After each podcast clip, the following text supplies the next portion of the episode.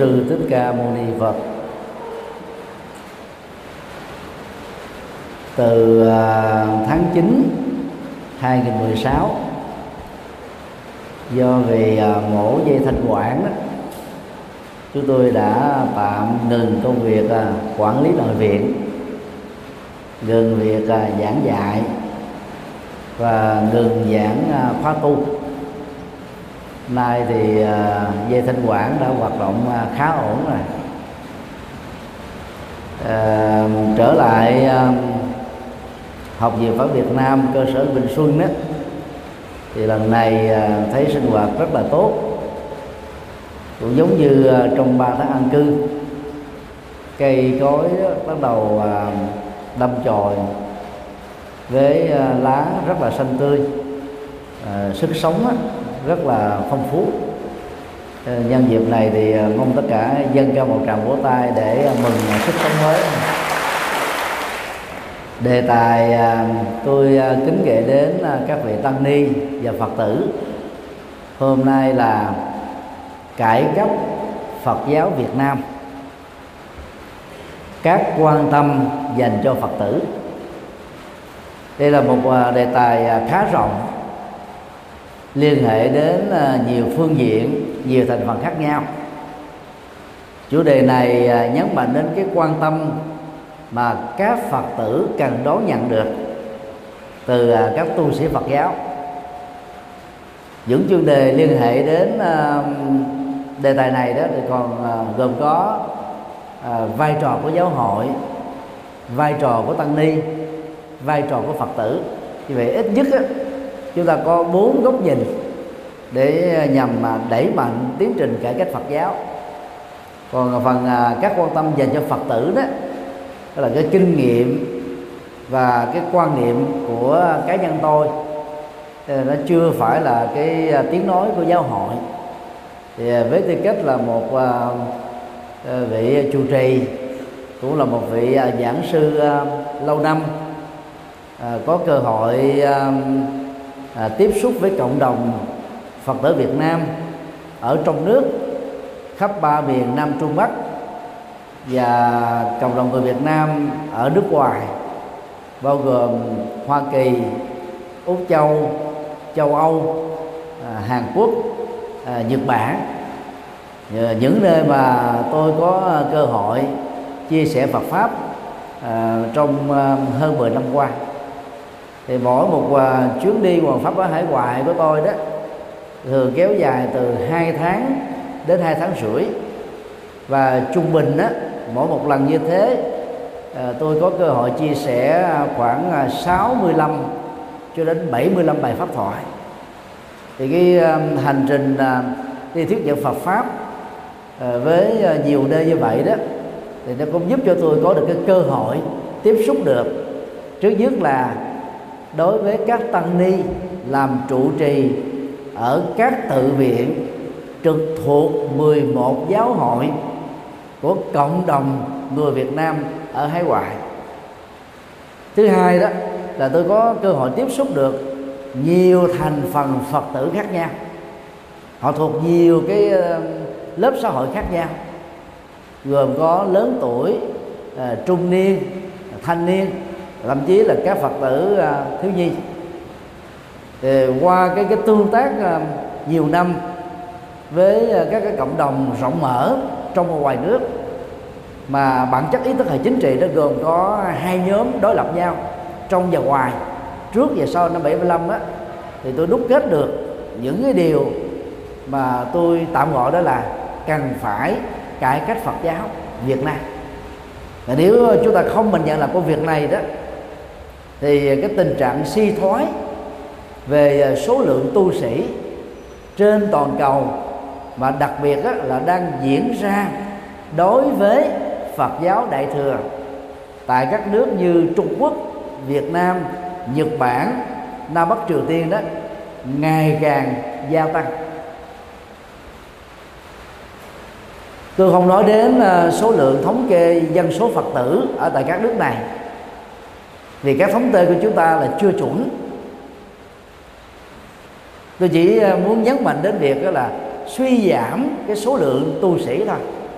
Và nếu mình truy một cách sâu xa đó chúng ta có thể ờ, đưa ra một cái nhận xét đó đó là các phật tử trẻ đã mất cái cái lý tưởng để trở thành tăng sĩ.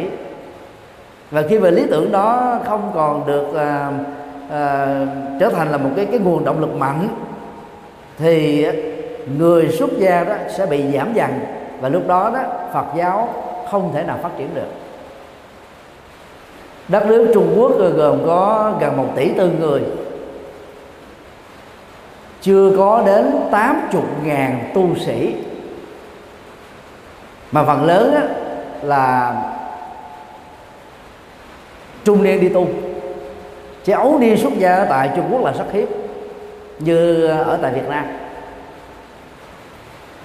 Kể từ khi ờ, Trung Quốc uh, sát nhập Tây Tạng trở thành một tỉnh trực thuộc vào năm 1959 đó cho đến bây giờ đó thì có thêm được 40.000 tu sĩ của Phật giáo Tây Tạng. Nhân cái, cái tổng số tu sĩ tại nước này lên là 120 nghìn. Đó là con số quá khiêm tốn quá nhỏ. Nhật Bản thì có khoảng gần 40.000 ngôi chùa trên toàn quốc. Tức là gần ba lần tổng số các ngôi chùa tại Việt Nam. Nhưng mà cái quy mô các chùa của họ thì lớn hơn Việt Nam chúng ta từ 5 cho đến 10 lần. Trong số đó đó, có khoảng 16.000 ngôi chùa không có người kế thừa làm chủ trì ngay cả những trường phái tân tân chiếm đại đa số tại nước này đó thì các vị uh, chủng tử của các vị trụ trì lớn tuổi đó đã không còn cái cái háo hức muốn đi tu nữa. Và do vậy đó tình trạng đó là mất người kế thừa để làm trụ trì tại các tự viện ở Nhật Bản đó, trở thành là báo động đỏ. Tại Việt Nam chúng ta chỉ có ờ, 52.000 tăng ni. Trong số đó hết 10.000 tăng ni đó là người Khmer. Như vậy đó người kinh trên tổng số 92 triệu dân chỉ có 42.000 tăng ni đi tu. Con số đó theo tôi đó là quá nhỏ đi. So với uh, Thái Lan chúng ta thấy uh, tăng á, thì có à, uh, 250 nghìn ni đó là ma chi tức là họ trì à, bát quan trai giới. Vì à, truyền thống tiền không đi ở nước này không còn nữa chiếm khoảng 150 nghìn. Dân số của họ chỉ có sáu mươi mấy triệu mà có 400 nghìn tăng ni. Thì cái tỷ lệ tăng ni trên đầu quần chúng phật tử là khá cao so với Việt Nam.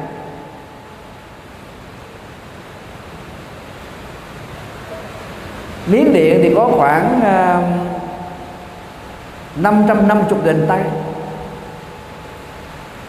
350 nghìn đi. Là quốc gia phá kỷ lục số lượng tăng ni trên toàn cầu. Đưa hai cái số liệu căn bản đó đó để chúng ta làm một cái so sánh nhỏ thôi. Tại sao ở các nước Phật giáo nguyên thủy những quốc gia mà từ lịch sử hơn 2.000 năm qua đó, thường bị gán cho một cái danh xưng không tốt đẹp, đó là tiểu thừa. Tâm niệm nhỏ hẹp, cách thức làm đạo nhỏ hẹp, phương tiện chuyên chở nhỏ hẹp à, chấp ngã cao, mà có số lượng dân số phật tử rất đông và số lượng tu sĩ đó là đạt được ở mức độ tỷ lệ lý tưởng. Đang khi đó những nước như Việt Nam, Trung Quốc, Nhật Bản, Nam Bắc Triều Tiên tự xưng mình là đại thừa phê phán những nước khác. Dân số tu sĩ tục giảm đến độ báo động đỏ.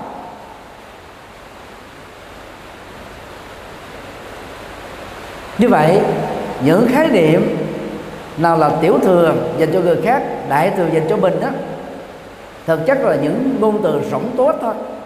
Nó là một cái phân hóa về nội bộ Phật giáo. Và nó không phản ánh được cái sức mạnh của những truyền thống tâm linh mà Phật giáo trên toàn cầu đã có trong ờ, mấy nghìn năm qua. Thì buổi hôm nay đó, tôi xin nhấn mạnh đến bốn góc độ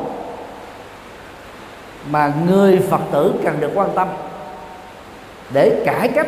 Và theo đó đó Phật giáo được xem như là một cái um, cái siêu thị gồm có rất nhiều các thực phẩm đa dạng. Và các phật tử được xem như là các thực khách. Thực khách đó, thì họ chọn những sản phẩm người có chiều sâu á, phải là những sản phẩm á, có giá trị thực dưỡng cao an toàn thực phẩm cao còn những thực khách còn lại đó, thì họ nhấn mạnh đến cái yếu tố mẫu mã, cái khẩu vị ngon và không ngon. Để việc lựa chọn của họ đó đáp ứng được cái nhu cầu về ý thức, thưởng thức các cái sản phẩm tôn giáo, và ở đây chính là đạo Phật. Về phương diện này đó, chúng ta phải thừa nhận rằng là Phật giáo bị thất bại lớn so với các tôn giáo khác đặc biệt như là Thiên Chúa giáo Vatican. Mà tôn giáo này thường có cái nướng cho mình đó là công giáo tức là tôn giáo công cộng được quảng đại quần chúng lựa chọn ở các nước phương tây. Và hiện nay có một cái tầm ảnh hưởng uh, lan rộng khá nhanh chóng ở các nước châu á trong đó có việt nam. Đó là chúng ta nói chỉ trong cái phạm vi của đạo phật đó còn thị trường tôn giáo đó, thì hiện nay nó có hàng trăm tôn giáo trên toàn cầu. Ít trước chúng ta có sáu tôn giáo lớn, mang tính quốc tế.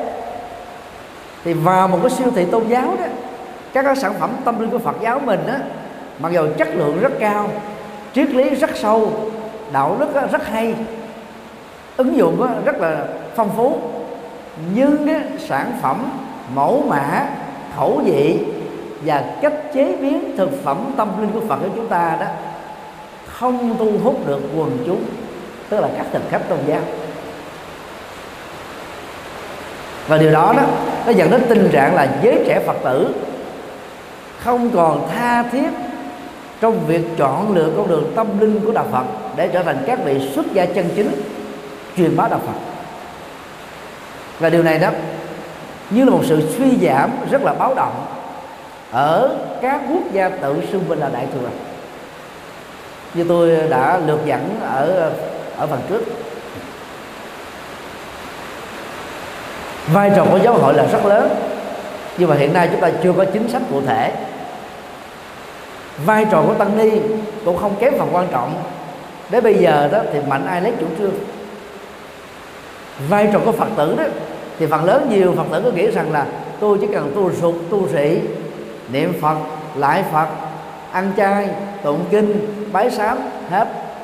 Còn cái công việc đó là quan truyền phật pháp cho con người đó là thuộc về tu sĩ Phật giáo. Đó là một hình thức là đổ trách nhiệm cho những người xuất gia thôi dĩ nhiên, người xuất gia đó phải gánh vác vai trò này chính yếu. Nhưng mà người tại gia không thể trở nên bàn quan vô cảm, cần phải đóng một vai trò. Thì ba cái cái góc độ đó, giáo hội, tăng ni và phật tử thì cần tối thiểu là ba buổi giảng khác nhau. Hôm nay tôi nhấn mạnh đến những sự quan tâm dành cho phật tử tại gia, gồm có những điều như sau. Điều một, cải cách nghi thức đọc tụng.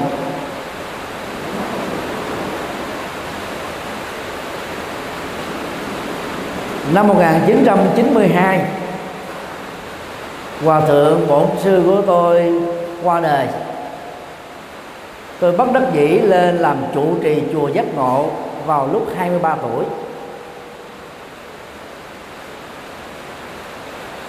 Thì lập tức tôi đã bắt tay vào việc uh, biên tập nghi thức tụng niệm mà lúc đó tôi gọi là kinh tụng hàng ngày thì sau à, một năm,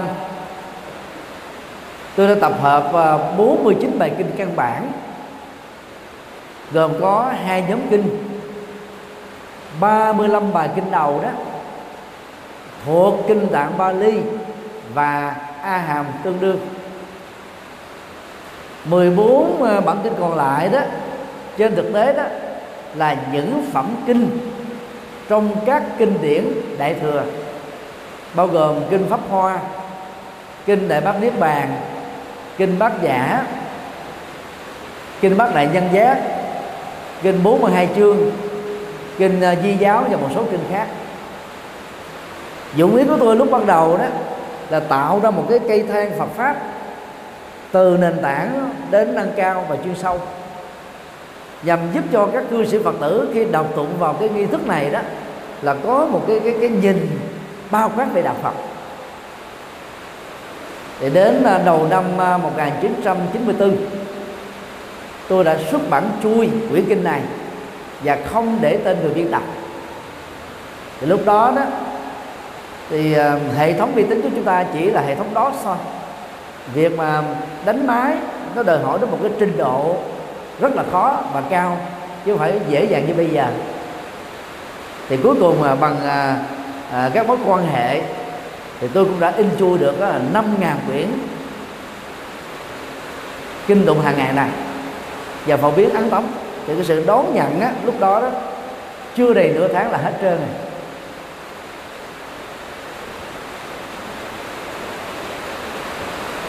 Hiện nay đó giáo hội Phật giáo Việt Nam chúng ta là sử dụng cái nghi thức tụng niệm mà về bản chất đó là lấy lại nguyên si, nghi thức tụng niệm của giáo hội Phật giáo Việt Nam thống nhất. Ra đề vào năm 1964 với hình thức là phiên âm Hán Việt sâu xa hơn nữa đó, thì nghi thức của giáo hội Phật giáo Việt Nam thống nhất là nhập cả nguyên si, nghi thức tụng niệm của tịnh độ tông Phật giáo Trung Quốc và cái bản nghi thức đó đó được uh, quốc sư Ngọc Lâm biên soạn. Hài hòa giữa ba trường phái Phật giáo lấy tịnh độ tông á, làm chính chiếm hơn 60% nội dung tư tưởng. Và trong đó đó hòa lại đó thì có mật tông gồm có thủ lăng nghiêm các cái thần chú ở trong các nghi thức sáng trưa chiều và tối. Mà phần nhỏ đó là thiền hành hoặc là ngồi thiền trước khi nghi thức đó được diễn ra thuộc về thiền tông.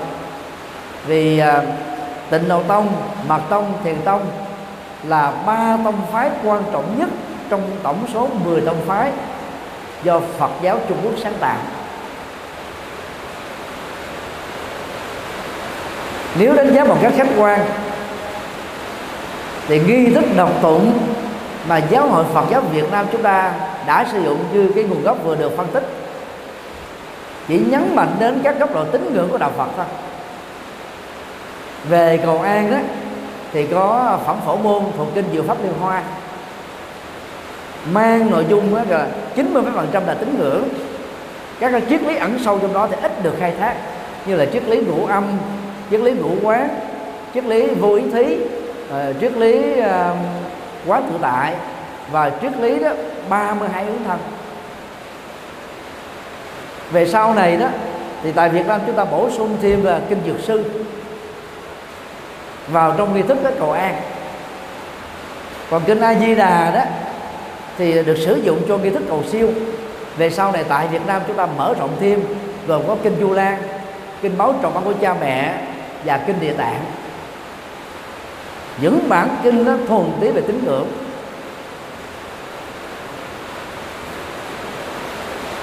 Triết lý kinh A Di Đà nó sâu sắc ở um, cái câu đó là không thể lấy cân là ít công đức ít nhân duyên tốt ít mà giảng sanh về tây phương cực lạc được. Đảo ngược lại chúng ta có một đẳng thức tương tự. Để giảng sanh tây phương cực lạc người tu tập á, cần phải có căn lành lớn công đức lớn nhân duyên tốt lớn ngoài ra thì kinh này còn có theo học tiếp là quá pháp âm và nhất tâm bất loạn. Như vậy tổng hợp lại đó, thì cần phải có năm yếu tố cần và đủ để được giảng sinh sau khi qua đời. Thế đây là một cái mẹo và đây là cũng là chiều sâu của cái đại di đà.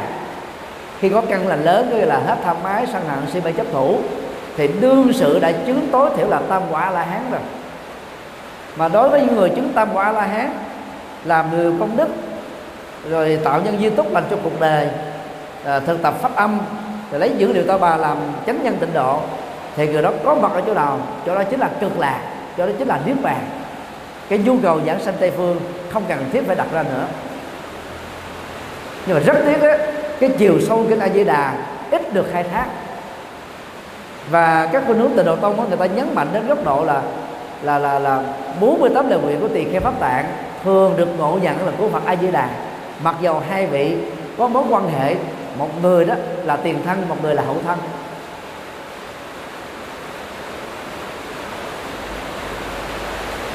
Nghi thức buổi khuya đó là thần chú mà ta cường điệu lên đó, tu á, niệm thần chú thủ nghiêm là để à, chuyển hóa tính dục, giúp cho tăng ni đó không phải hoàn tục thực ra đây là cái cái cái cường điệu thôi. Chứ còn à, bản thân của các thằng chú, dù là thằng chú nào, cũng chỉ giúp cho hành giả là đạt được chánh niệm, không thêm. Nghi thức cúng ngọ đó, thì bày tỏ lòng tôn kính của mình đối với mười phương ba đời các đức phật. Và nghi thức cúng quá đường đó là lặp lại nghi thức cúng ngọ hết ờ, 80 phần trăm. Mà vốn á, theo ờ, uh, thiền tông là không cần thiết. Còn cái thức công phu chiều đó là cúng trong mưa là cô hồn mà đăng ký theo Phật giáo Nguyên Thủy. Sau khi qua đời đó chỉ trong vòng vài tích tắc giây thôi tâm thức đó đã có mặt trong bào thai mới rồi qua học thức 12 nhân duyên. Thức ở đây là thức tái sinh hay là tâm tái tục? Yếu tố thứ ba trong 12 mắt xích. Yếu tố thứ tư là danh sắc tức là cái phôi thai gồm có cái phôi tức là sự hình thành mầm sống và cái tâm thức rất là mờ nhạt. Cho nên đó, tạo ra cái nghi thức là cúng cho 10 là cô hồn đó nó chỉ giải quyết được cho một thiểu số những thành phần đó là thiên đồng tín ngưỡng mà. Chứ nó không có thật sự là lợi ích cho là tăng đi nhiều và nghi thức bữa tối đó hoặc là phổ môn hoặc là di đà cầu an và cầu siêu thôi. Như vậy đó trong suốt 45 năm truyền bá chân lý mà tối thiểu Đức Phật đã để lại khoảng 30 ngàn bài chân lý và đạo đức đó, chỉ được cái nghi thức tụng niệm người Trung Quốc đó, sử dụng đó, chưa đầy được sáu bài kinh. Và tu tập theo cái khuynh hướng này đó thì suốt một đời tu sĩ đó chỉ có biết có chừng ấy bài kinh thôi từ đó nó dẫn đến tình trạng á, các tu sĩ bị mù chữ Phật pháp. Ngay trong cái mảnh đất tâm linh Phật pháp của mình. Và điều này đó nó dẫn đến một tình trạng kéo theo là các phật tử tại gia cũng tục tụng cùng một nghi thức như người xuất gia. Cho nên đó, họ cũng bị mù chữ Phật pháp tương tự. Chúng ta thử so sánh là một yếu tố nhỏ với à, kinh thánh à, của thiên chúa giáo này quyển kinh thánh đó là khoảng à, 600 trang. Chữ nhỏ gồm có 3 phần. Phần một là cũ ước đó là kinh thánh của do thái giáo được người thiên chúa giáo sử dụng lại như kinh thánh của mình. Phần hai là tăng ước những lời giảng dạy và đạo đức của uh, Chúa à, uh, Giêsu trong 3 năm hoàn truyền chân lý của ông từ tuổi 30 và bị kết án tử hình ở tuổi 33 chia làm là bốn ờ, nhà biên tập. Mỗi một nhà biên tập á, là viết lại lời dạy của Chúa nó khoảng 55 trang thôi. Như vậy nếu chọn một trong bốn nhà biên tập á, thì toàn bộ tăng ước chưa đầy 60 trang. Mà bài giảng hay nhất á, của Chúa Giêsu Kitô đó là bài giảng trên núi rất là gần với nhân thượng của Phật giáo. Và một số học giả Phật giáo cho rằng đó, là Chúa đã từng có mặt ở Ấn Độ từ tuổi 13 đến 30 nên ảnh hưởng đạo học thuyết đó là nhân thừa và thiên thừa. Và có một số học giả cho rằng là Chúa Giêsu Kitô đã học tại Na Lan Đà. Hoặc là theo cái phong cách của Na Lan Đà mà dù Na Lan Đà đã được hình thành vào thế kỷ thứ năm, sau thế lịch. Phần thứ ba đó là những lời dạy của thánh tông đồ mà sâu sắc nhất vẫn là thánh Phaolô. Một trong á, những tông đồ đầu tiên và quan trọng nhất có công truyền bá và biến thiên chúa giáo trở thành một tôn giáo phổ quát. Thì toàn bộ kinh thánh như như trên á được chia làm 3 năm được gọi là năm A, năm B, năm C. Mỗi một năm á, thì gồm có 48 tuần lễ và mỗi một tuần lễ như vậy đó, người ta có ba bài đọc tụng, một bài trích từ cũ ước, một bài tân ước và một hoặc hai bài đó của thánh tông đồ. Kịch bản đó thống nhất toàn cầu. Như vậy, những bài kinh đó đúng 3 năm sau mới đọc lại một lần. Cho nên á, cái cái cảm giác của tín đồ thiên chúa giáo về kinh thánh của họ là không bị nhàm chán và cứ như thế đó kinh thánh của họ đó được đọc tụng được giảng dạy được truyền bá được ứng dụng. Rất là bài bản.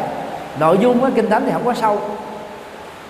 Tính triết lý của kinh thánh đó, thì hầu như là không có gì. Vấn đề mình phải là mình dục mạ. Nhưng mà nói một cách khách quan đó thì so với kinh phật chúng ta là thua rất là xa. Nhưng mà nhờ cái hệ thống tổ chức là đẳng cấp thế giới đứng đầu trong các tôn giáo trên toàn cầu. Thì Chúa giáo đã có một cái sức sống và một cái ảnh hưởng rất là mạnh. Chúng ta không thể phủ định được.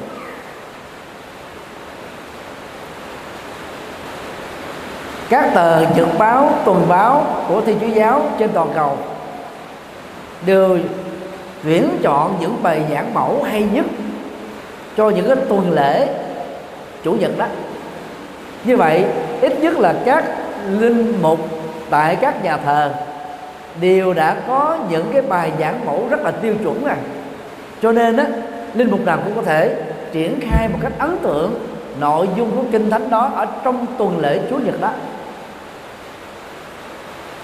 Đang khi đó, đại đa số tín đồ của Phật giáo tại các nước đại thừa, đồng tụng cái ghi thức như tôi vừa nêu hồi nãy đó chúng ta đọc đi đọc lại hoài. Kinh A Di Đà kinh Phổ môn không có một cái cái kịch bản giải thích thống nhất. Mà anh đây lấy giải mà anh đây lấy phân tích. Người giảng sư mà có chiều sâu đó, thì giảng ở mức độ cao. Người giảng sư đó, ở mức độ bình dân đó, vỡ lòng đó, thì giảng ở mức độ tín ngưỡng. Dẫn đến tình trạng là phật tử là quan mang. Tại sao? Cũng một vấn đề mà cái, cái cách thức lý giải nó nói là với nhau nhiều quá đi trong thi chúa giáo á, nếu linh mục nào mà giảng khác với cách lý giải của tòa thánh Vatican là bị rút phép thông công. Tương đương với uh, Phật giáo là đọc tản xuất ấy. không thừa nhận tính cách linh mục nữa và cũng không thừa nhận là tính cách là một giáo dân nữa cho đừng nói. Họ rất là cách cao về các quy định này. Cho nên tính thống nhất về quan điểm và tư tưởng trong kinh thánh của thiên chúa giáo là đạt đến cái mức độ cao nhất nhờ hệ thống giáo quyền của họ. Và một gia đình thiên chúa đi nếu có 10 thành viên thì mỗi thành viên đều có một quyển kinh thánh. Cái cách nào để họ làm được việc đó? Đó là các học sinh đó, đi sinh hoạt đó, các tuần chủ nhật phải đóng cái tiền lệ phí và đóng cái tiền quỹ thì các ma sơ đó mới lấy những cái tiền quỹ đó, tức là ấn tống kinh thánh và mới tặng biếu lại cho các cháu. Tín hữu của đạo này. Và kinh thánh được bắt buộc ngay cả đi du lịch phải mang theo. Cho nên đó là người thiên chúa đó, mỗi ngày trước khi đi ngủ đều phải đọc kinh thánh. Nó tạo thành một thói quen rồi cho nên người ta rất là sùng tính tôn giáo và rất hiếm khi bị bắt gốc. Ngoại trừ những người giác ngộ chân lý một tôn giáo nào khác có sức hấp dẫn cao hơn. Đạo thiên chúa của họ nhưng số đó đó chỉ là 0,00% thôi không đáng kể đâu. Như vậy nó cách khác là những người theo thiên chúa giáo ít bị cải đạo ít bị mất đầu gốc của họ. Ngoại trừ cái cuộc cách mạng của Phật giáo ở phương Tây ngày nay qua việc thực tập thiền đã đánh động cái lương tri và tri thức của Thiên Chúa giáo làm cho rất nhiều giới trí thức đã từ bỏ đạo gốc mà đi theo đạo Phật. Đó là một cái cuộc cách mạng về chân lý mà họ không thể tìm thấy được ở trong kinh thánh của họ thôi. Rồi nếu không có một cái, cái, cái cuộc cách mạng đó đó thì người ta sẽ giữ rất vững niềm tin tôn giáo dầu cho có những cái tác động ngoại tại cưỡng bức đổi đạo đi nữa. Người thiên chúa giáo sẽ không bỏ đạo cách dễ dàng như những tín đồ Phật giáo. Thì đó là cái điểm mà từ năm 92 đó là tôi quyết định đó, là biên tập bằng cách là tuyển chọn các bản dịch tập hợp 49 bài kinh. Hiện nay bản này đó đã được uh, tái bản nhiều lần. Cũng đã trên 100 ngàn quyển đã được ấn tống rồi trong à, uh, 24 năm qua. Số lượng như thế thì vẫn còn rất là nhỏ bé so với cái nhu cầu rất lớn rất cao mà tăng ni phật tử là cần để sử dụng tại các ờ, chùa hoặc là tư gia của mình. Năm 2013 thì tôi à, phiên dịch tuyển chọn 63 bài kinh mà phần lớn là các kinh điển Bali và A Hàm tương đương. Nhấn mạnh đến là năm góc độ các kinh dạy về đạo đức các kinh dạy về ờ, tình yêu hôn nhân gia đình xã hội và chính trị các kinh về triết lý căn bản của đạo Phật các kinh về nghệ thuật vượt qua nỗi khổ niềm đau trong đó có thiền và phần cuối cùng á, là năm bản kinh tịnh độ được uh, sử dụng phổ thông tại Trung Quốc, Nhật Bản, Việt Nam và Nam Bắc Triều Tiên. Thực tế đó thì cái nhóm thứ năm này là không phải là cái sự lựa chọn của tôi. Nhưng mà vì tại Việt Nam á cái thực phẩm tôn giáo dành cho tín đồ Phật tử á, quá quen thuộc rồi. Không có những cái bản thực phẩm này đó, người ta không đọc. Chứ còn nếu mà hỏi tôi là có sự lựa chọn nào á, thì tôi vẫn khuyên là nên đọc tục bốn bản kinh đầu là đủ rồi.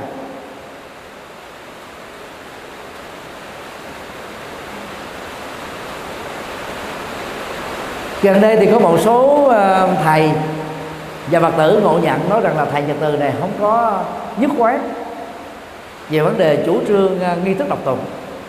Thực tế đó, nếu à, các thầy, các sư cô để ý đó, thì cái quyển à, kinh tụng hàng ngày gồm có 13 nghi thức mà tôi xuất bản trong mùa hạ chúng ta có đọc tụng đó, thì tôi mới làm gần đây thôi.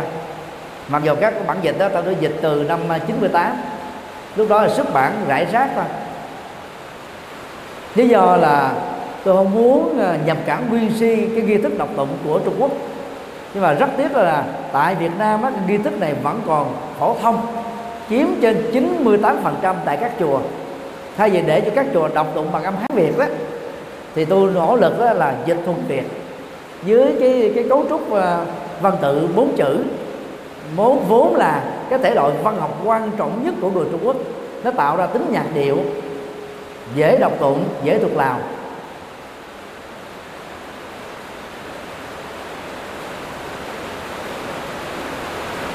Còn ở tại chùa giác ngộ thì vẫn chủ trương là đọc kinh tụng kinh phật cho người tại gia.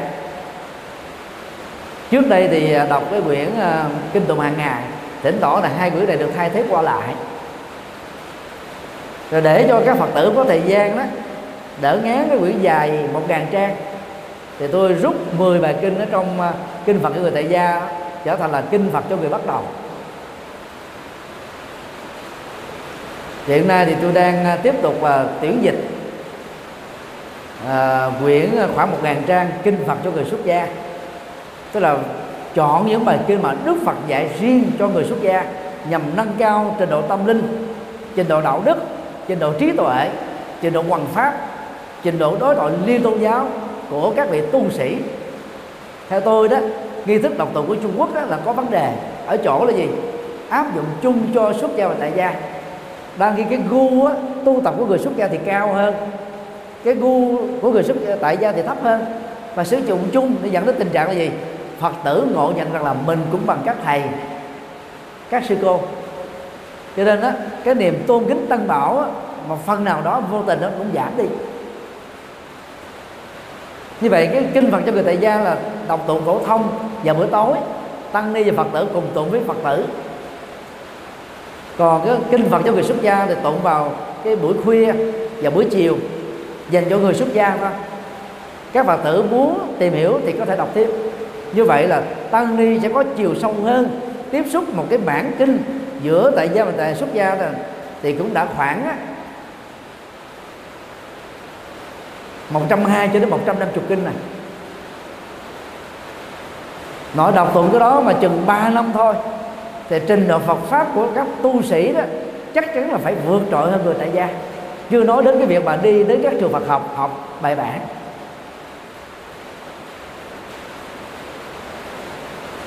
Rất tiếc là Phật giáo trên toàn cầu nói chung, Phật giáo Việt Nam nói riêng không quan tâm đến việc cải cách các nghi thức. Theo đúng nghĩa của nó, chúng ta chỉ sử dụng lại những nghi thức đã mang tính truyền thống và tại Việt Nam là chúng ta nhập cả nguyên sĩ của Trung Quốc mà. Không phải uh, mình ờ, chống Trung Quốc cực đoan. Và cứ nhìn một cách khách quan đi chúng ta bị lệ thuộc quá nhiều vào đất nước này. Và đang ghi thức của họ nó chỉ giới hạn dạy ba bài kinh tín ngưỡng các bài kinh về thế giới quan dân sinh quan xã hội quan đạo đức quan tu tập quan của đức phật đó thì không được chứa đựng ở trong nghi thức. Thì làm sao mà phật tử có một cái nhìn toàn diện về đạo phật được? Tức là phát xuất từ cái động cơ đó mà chúng tôi đã mạnh dạng đang lúc chờ đợi một cái nghi thức chung. Thì mình nỗ lực cá nhân để giới thiệu những nghi thức nhằm giúp cho cái tình trạng mua chữ Phật pháp ở Phật tử đó giảm đi.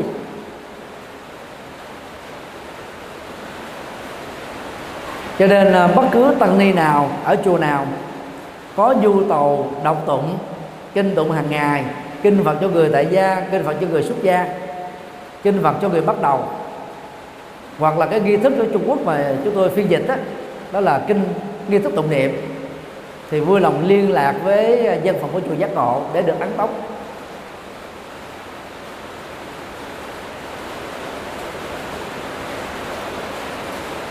từ năm à, 2009 á, quỹ ban tổ chức quốc tế đại lễ Phật đản Liên Quốc á, theo đề xuất của nhiều lãnh đạo Phật giáo toàn cầu đã quyết định lập ra một cái ban biên soạn nghi thức cộng thông tiếng Anh gọi là Common Buddhist Text. Thì tôi được đề cử trong à, nhóm à, biên soạn kinh điển đại thừa. Và cái bản dự thảo của chúng tôi làm đó đã được hoàn tất vào năm à, 2012 à, sau nhiều năm thảo luận và tranh thủ với sự đồng thuận của lãnh đạo Phật giáo toàn cầu đó thì à, năm 2015 đã chính thức thông qua. Thì tôi sẽ cố gắng phiên dịch cái nghi thức này đó vào năm 2017 nó gồm có khoảng 550 trang giới thiệu ba cái cái nội dung Phật học trong Phật giáo Nguyên Thủy, Phật giáo Đại thừa và Phật giáo Mật tông của Tây Tạng. Nhằm uh, tạo ra một cái nhìn dung thông giúp cho tức là tăng ni và phật tử của các trường phái lớn trên Phật giáo đó ít nhất là biết những bản kinh của những trường phái khác mà mình chưa có cơ hội đọc tụng trong nhiều thế kỷ qua. Phật giáo Thái Lan đi tiên phong về vấn đề này sẽ ấn bóng và phổ biến rộng rãi tại tất cả các khách sạn trên toàn nước Thái Lan. Và kêu gọi á, lãnh đạo Phật giáo trên toàn cầu á, hãy phiên dịch và ấn tống cái cái cái quyển kinh điển cộng thông đó cho cái là quốc dân của mình.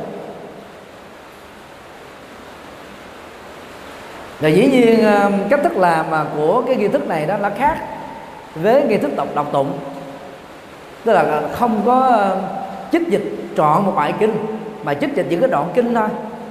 Đi theo những cái khuynh hướng chủ đề để giúp cho người đọc á, là là có một cái cái ờ, quyển sổ tải bách khoa về Phật giáo nhằm nắm được những vấn đề căn bản nhất của đạo Phật. Thì tôi cho rằng đó đó cũng là một nỗ lực rất lớn mang tính là là tổ, tổ chức của Phật giáo. Gồm trên 187 ờ, quốc gia có đạo Phật đang tồn tại hiện nay. Mà trong tương lai nếu hoạt động tốt đó thì có thể được sử dụng ở trong à, các quốc gia đó. Nhưng mà cái tính thực thi như thế nào á, thì nó đòi hỏi đến cái sự hợp tác của tăng ni. Và nhất là các vị tăng ni làm lãnh đạo Phật giáo tại quốc gia của mình. Do đó tôi rất tha thiết là mong làm sao đó các thầy, các sư cô, tức là nói những cái tay dài để truyền bá những cái nghi thức nó mang cái tính cách toàn diện hơn, hệ thống hơn, nhằm giúp cho tăng ni và phật tử đó hiểu sâu rộng về đạo phật. Thì phật giáo mới có thể có cái chỗ đứng rất vững chãi. Vì ờ, các nghi thức của tôi đó, tôi đã tặng cho các linh mục này các nhà làm chính trị nè, các nhà kinh doanh, giới trí thức, giới trẻ. Cái phản hồi ta đánh giá là lần đầu tiên họ mới biết Phật giáo qua các cái phương diện sâu sắc như thế này thì từ đó chúng ta có thể suy luận rằng là nhiều giới trí thức là hoàn toàn không có cái cửa ngõ để đi vào đạo Phật. Vì vì cái kho tàng, tam tạng của điển Phật giáo nó quá sâu. Mà phải biết chữ Hán biết tiếng Bali biết tiếng Sanskrit mới đọc được. Hoặc là phải biết tiếng Anh. Đang khi đó, nhiều nhà trí thức đó thì cũng không có cơ hội mà dù biết ngoại ngữ để đi vào các cái tàng kinh các mà đọc được các cái bản kinh như thế. Người ta chỉ mượn những cái quản quyển kinh sử dụng thường nhật tại các chùa thôi. Nó có chừng đó thôi, thì làm sao người ta không ngộ nhận về đạo Phật? Làm sao người ta đó là hiểu đó là là là không thể cao về đạo Phật được? Do đó là lỗi của giáo hội chúng ta. Theo cái nghĩa chung nhất, do đó phải mạnh dạn cải cách. Thì phật tử đọc tụng kinh thuần việt với nhiều bài kinh đa dạng phong phú đó, thì người ta sẽ bội phục đức phật và nó nó tạo ra một cái sự cải cách về ứng dụng hành trì ở trong đời sống thực tiễn. Vì đọc kinh đó là mở mang trí tuệ ít nhất là phần văn tuệ và tư tuệ. Và nó, nó tạo cái tiền đề để dẫn đến cái cái thực tập để tu tuệ đạt được kết quả. Chứ bằng không là chúng ta chỉ dừng lại tín ngưỡng thôi. Và đó là một cái mâu thuẫn lớn. Cách đây à, gần à, hai thập niên đó thì ở Hoa Kỳ à, có tác giả à, Batchelor Stephen Batchelor viết một tiếng à, tác phẩm trở thành là bestseller.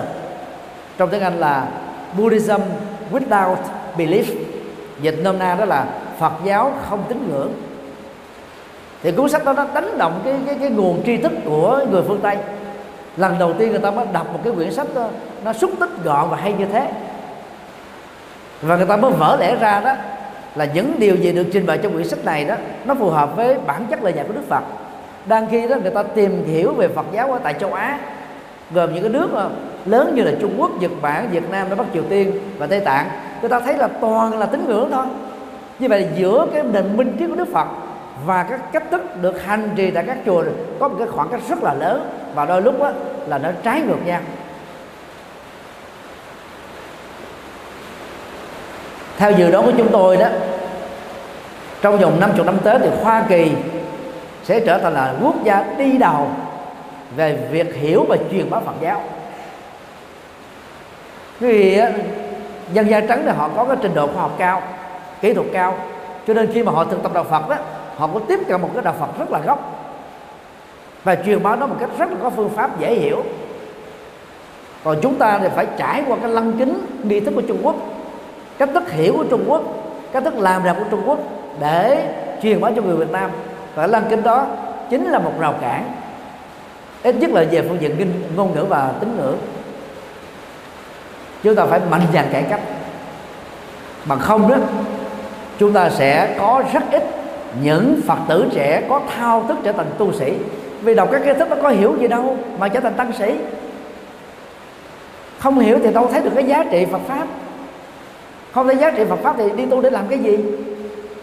Đó là những vấn nạn mà chúng ta phải suy nghĩ và tìm giải pháp chung. Điều hai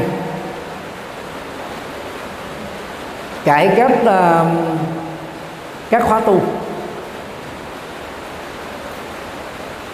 Việt Nam, Nhật Bản và Nam Bắc Triều Tiên ảnh hưởng từ Phật giáo Trung Quốc đó, đã nhiều thế kỷ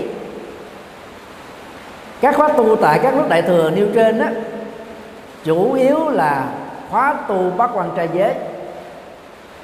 Mà về bản chất đó nó là khóa xuất gia gieo duyên mà người phật tử đó có cơ hội trải nghiệm đề tống xuất gia không cạo tóc, không đắp y trong 24 giờ đồng hồ. Để tìm kiếm những hạt giống tiềm năng và thông qua đó đó, giúp cho các phật tử tiềm năng có thể trở thành tu sĩ về sau này. Do đó, khóa tu này đó nên giới hạn đối tượng và thời điểm thích hợp thôi.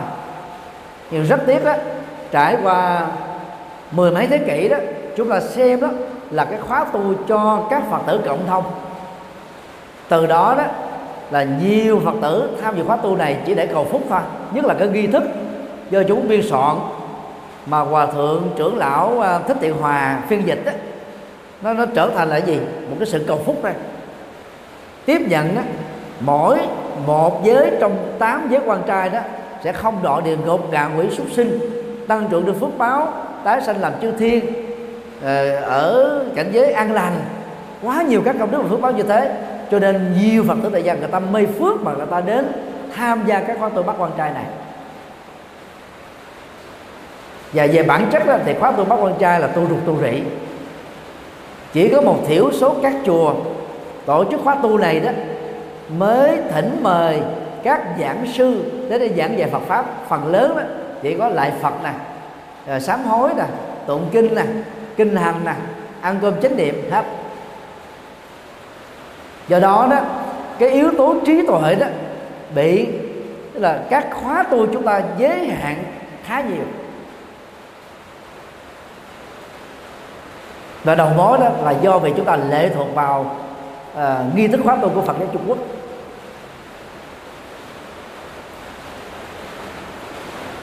Đầu năm à, 2007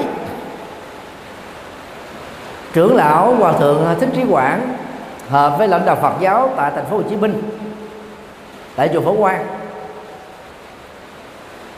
để làm thế nào phát huy cái cái à, cái chức năng của chùa Phổ Quang với tư cách là cái ngôi chùa của Phật giáo toàn thành phố.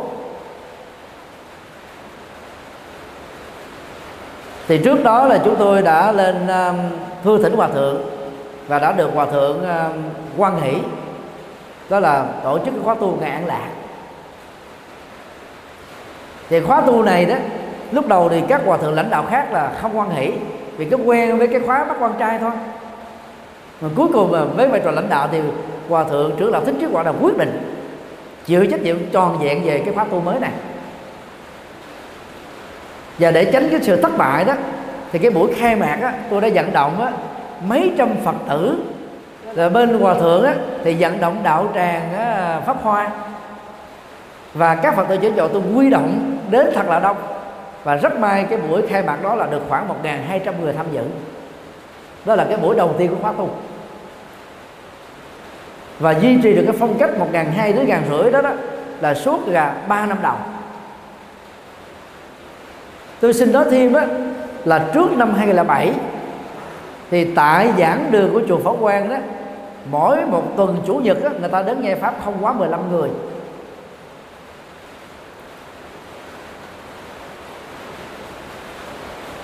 Khi à, tôi được là bổ sung vào à, làm thư ký của ban hoàng pháp tại thành phố Hồ Chí Minh và mấy nhiệm kỳ trước đó.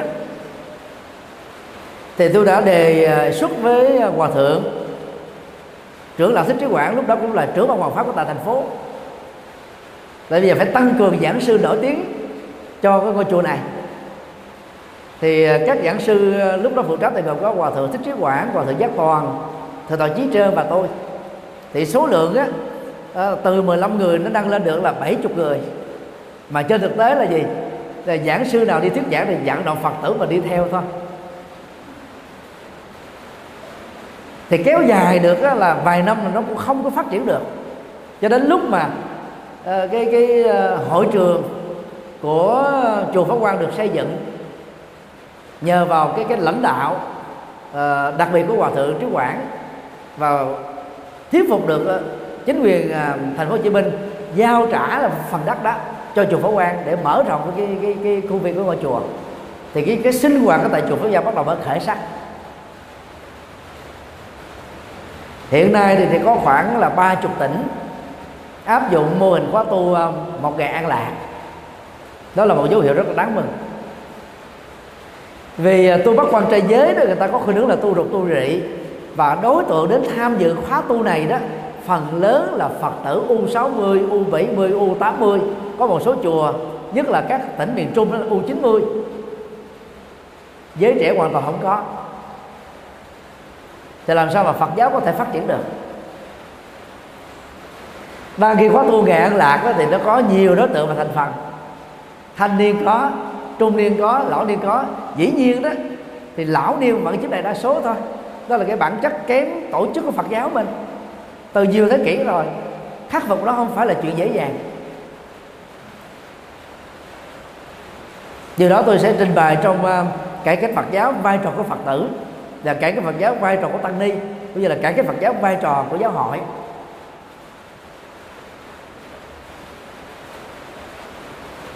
Trong uh, khóa tu uh, ngày an lạc á, tại chùa Pháp Quan đó với vai trò làm tổng điều phối thì tôi đã đề xuất á, buổi sáng là có hai giảng sư.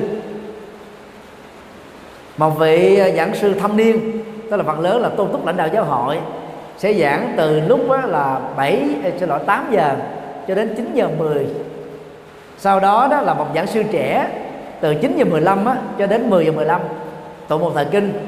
Còn từ 7 giờ á, cho đến 8 giờ là niệm Phật. Sau đó là ăn cơm trong chánh niệm. Và buổi chiều đó niệm Phật nửa tiếng sau đó đó là vấn đáp Phật pháp. Theo cái chủ đề và khóa tu của ngày hôm đó được diễn ra thì à, quốc khóa Phật pháp được gồm có tối thiểu là bốn vị giảng sư. Trung bình là gồm có 10 câu hỏi đi theo cái chuyên đề của ngày hôm đó.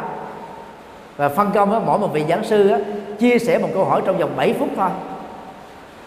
Người điều phối tổng quát lúc đó là tôi thì có thể đánh giá thêm. Đối với những cái câu hỏi nào mà trả lời mà tôi thấy là nó chưa được trọn vẹn thì có thể bổ sung thêm một ý tưởng hay là hai ý tưởng giúp cho phật tử là hiểu rộng và sâu hơn. Sau đó tụng lời kinh ra về thì khi mà chùa Pháp Quan à, xây lại cái chánh điện đó, thì cái chỗ ở nó không còn. Thì lúc đó mới à, giảm khóa tu từ một ngày còn lại nửa buổi. Đến à, 11 giờ trưa là kết thúc. Thì hiện nay đó, thì có tu này giữ được ở cái mức độ là còn khoảng chừng 600 người thôi. Hôm nào có hòa thượng trưởng lão thích trí quảng giảng thì nâng lên được khoảng 800 so với những năm đầu đó là bị thua sút rất là nhiều. Thì hiện nay thì tôi không còn làm và tổng điều phối khóa tu nữa. Như vậy thì khi mà chúng ta thấy một cái khóa tu gồm có tụng kinh này, niệm phật và các phật tử đó tham dự khóa tu là ngồi ghế đàng hoàng thì cái sự nhức mỏi ít khi nào nó diễn ra lắm. Và người ta có thể là ngồi lâu được và phát triển được trí tuệ. Ít nhất là một ngàn khóa tu là nghe được là bốn tiếng rưỡi bốn tiếng rưỡi về Phật pháp. Nó gấp ba lần các khóa tu khác có thuyết giảng. Như vậy, tu một ngày an lạc tại chùa Phổ Quang, do giáo hội Phật giáo Việt Nam thành phố Hồ Chí Minh tổ chức đó, thì cái nội hàm về trí tuệ nó nó đậm đặc hơn là những cái khóa tu khác. Hiện nay thì à, ở những tỉnh khác đó, do vì số lượng à, giảng sư không có nhiều, cho nên người ta giảm đi là còn một cái buổi thuyết giảng thôi. Dù sao nó vẫn rất là tốt thời gian còn lại người ta dành cho tụng kinh và đại phật. So sánh à, hai mình khóa tu một bên là bác quan trai dành cho những người lớn tuổi. Thì số lượng đi tham dự đó, phần lớn là gì? Ba chục, năm chục. Chỗ nào có uy tín lắm để tổ chức được là 200 phật tử tham dự là hết rồi. Đa ghi khóa tu ngày an lạc đó, bây giờ như tại à, tu viện tường vân của thầy phước tiến là được ba ngàn người chùa giác ngộ vì cái giới hạn không gian nó quá nhỏ. Là nếu mà khóa tu phổ thông đó, gồm có người lớn tuổi và thanh niên đó thì khoảng là tám trăm rưỡi.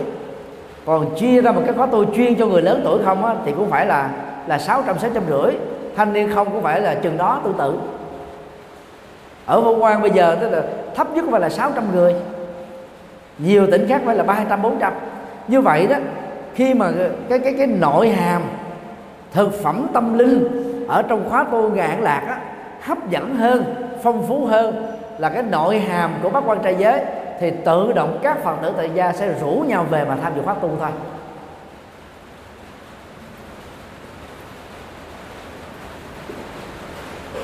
Điều này nó cũng giống như ờ, chúng ta thử quan sát đó.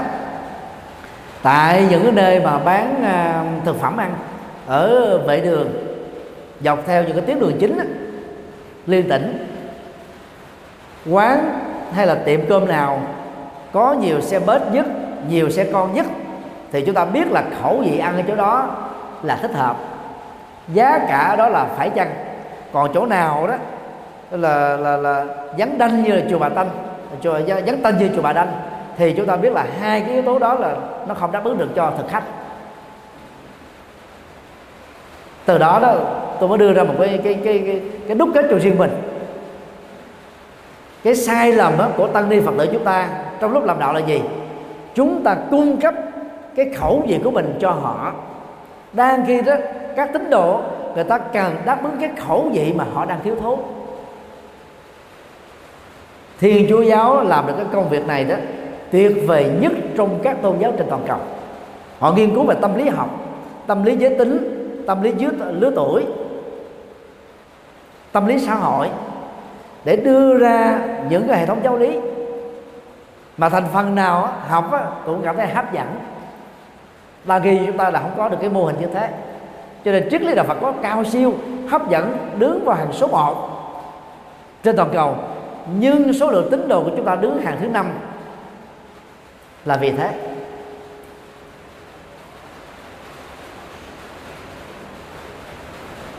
Do đó, phải mạnh dạng thay đổi cái nội dung của khóa tu.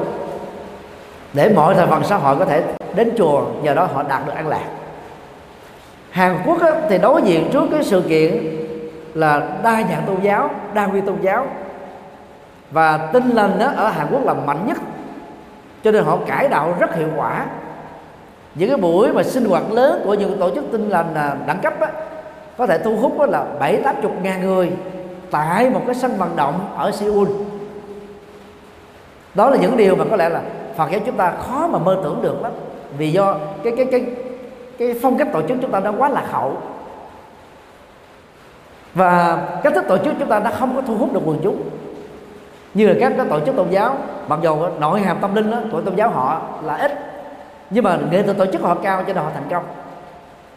Thế giới này đã ai giỏi về tổ chức là người ta thành công ta tập đoàn nào giỏi tổ chức trong vấn đề bán hàng đánh vào cái tâm lý của khách hàng thì tổ chức đó thành công. Ở đây à, các thầy các sư cô các phật tử nào có xem cái facebook của tùng sơn không? Không có không? Cái facebook này đó gần một triệu like. Hoặc đó là facebook bà tân. Hay là facebook à, trang lê một người là chửi gọi là táo bạo nhất à, trên một triệu người nói chung là những cái facebook tào lao á như vừa nêu đó nội dung á nó đánh vào cái cảm xúc mà cảm xúc con người là thích vào những cái xấu cái dở cái tệ cái scandal. Cái cái cái không ra gì hết á. Người ta thích cái đó và đó là cái mà tôi tạm gọi là suy đồi của thời đại kỹ thuật số.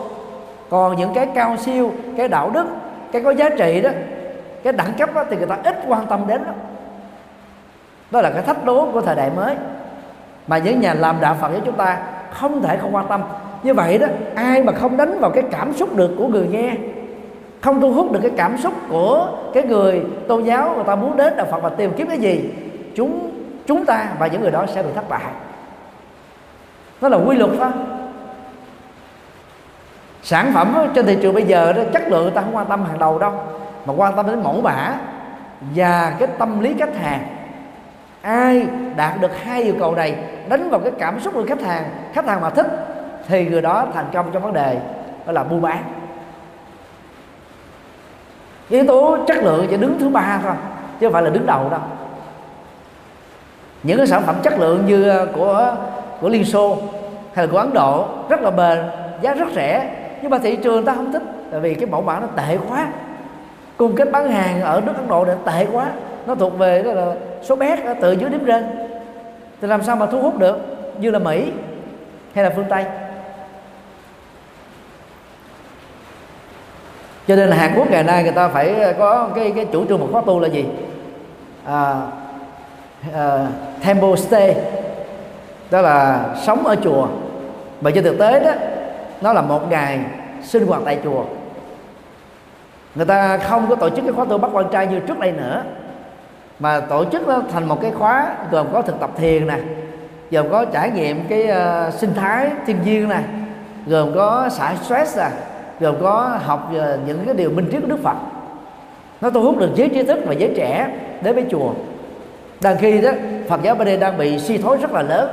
Đó là nó đánh mất cái sự thu hút các thành phần vì nghi thức độc tụng của Hàn Quốc cũng nhập cản nguyên sĩ từ Trung Quốc về Việt Nam. Nhưng mà may mắn hơn đó ở tại Hàn Quốc á, thì thiền tông phát triển mạnh hơn tịnh độ tông. Mà nghi thức tổng tụng của thiền tông là gì? Bát nhã tâm kinh hết. Quá ngắn quá ít quá khó quá xúc tích. Người phật tử bình thường là không có thể trải nghiệm hết được. Cho nên người ta phải tìm những cái hình thức sinh hoạt mới để thu hút. Ngoài ra thì họ tổ chức ờ, những cái lễ hội ờ, qua đăng đẳng cấp toàn cầu, mà có lẽ phải mất vài trăm năm nữa Phật giáo Việt Nam mới theo kịp. Về tổ chức hoa đăng là khó có nước nào hơn được Hàn Quốc, ngay cả Trung Quốc. Và đây cũng là một cái nghệ thuật để thu hút quần chúng thông qua lễ hội. Nhưng mà nó không có cái nội hàm của triết lý Phật pháp, thì đến lúc nào đó người ta cũng cảm thấy nó nhàm thôi. Mà lễ hội thì một năm chỉ diễn ra được vài ngày cái đó thể diễn ra thường xuyên hàng tuần. Cho nên đó à, một ngày sống ở chùa theo cái phong cách khóa tu của Hàn Quốc cũng là một cái cái nguồn thực phẩm tâm linh mới. Ít nhất là có một sức thúc thú nhất định nào đó. Do đó đó tôi rất là mong các thầy các sư cô trẻ khi mà trở về là chùa của mình à, xin phép thầy của mình hay là các vị trụ trì cho phép tổ chức những khóa tu ngạn lạc à, nếu các thầy các sư cô nào cần kịch bản thì liên lạc với tôi. Vì đã đã có một cái kịch bản mẫu rồi. Mình sử dụng thêm một cái gì đã có sẵn rồi đó thì phát triển thêm chúng ta sẽ giỏi hơn cái kịch bản đó. Thì à, dẫn đến thành công hơn.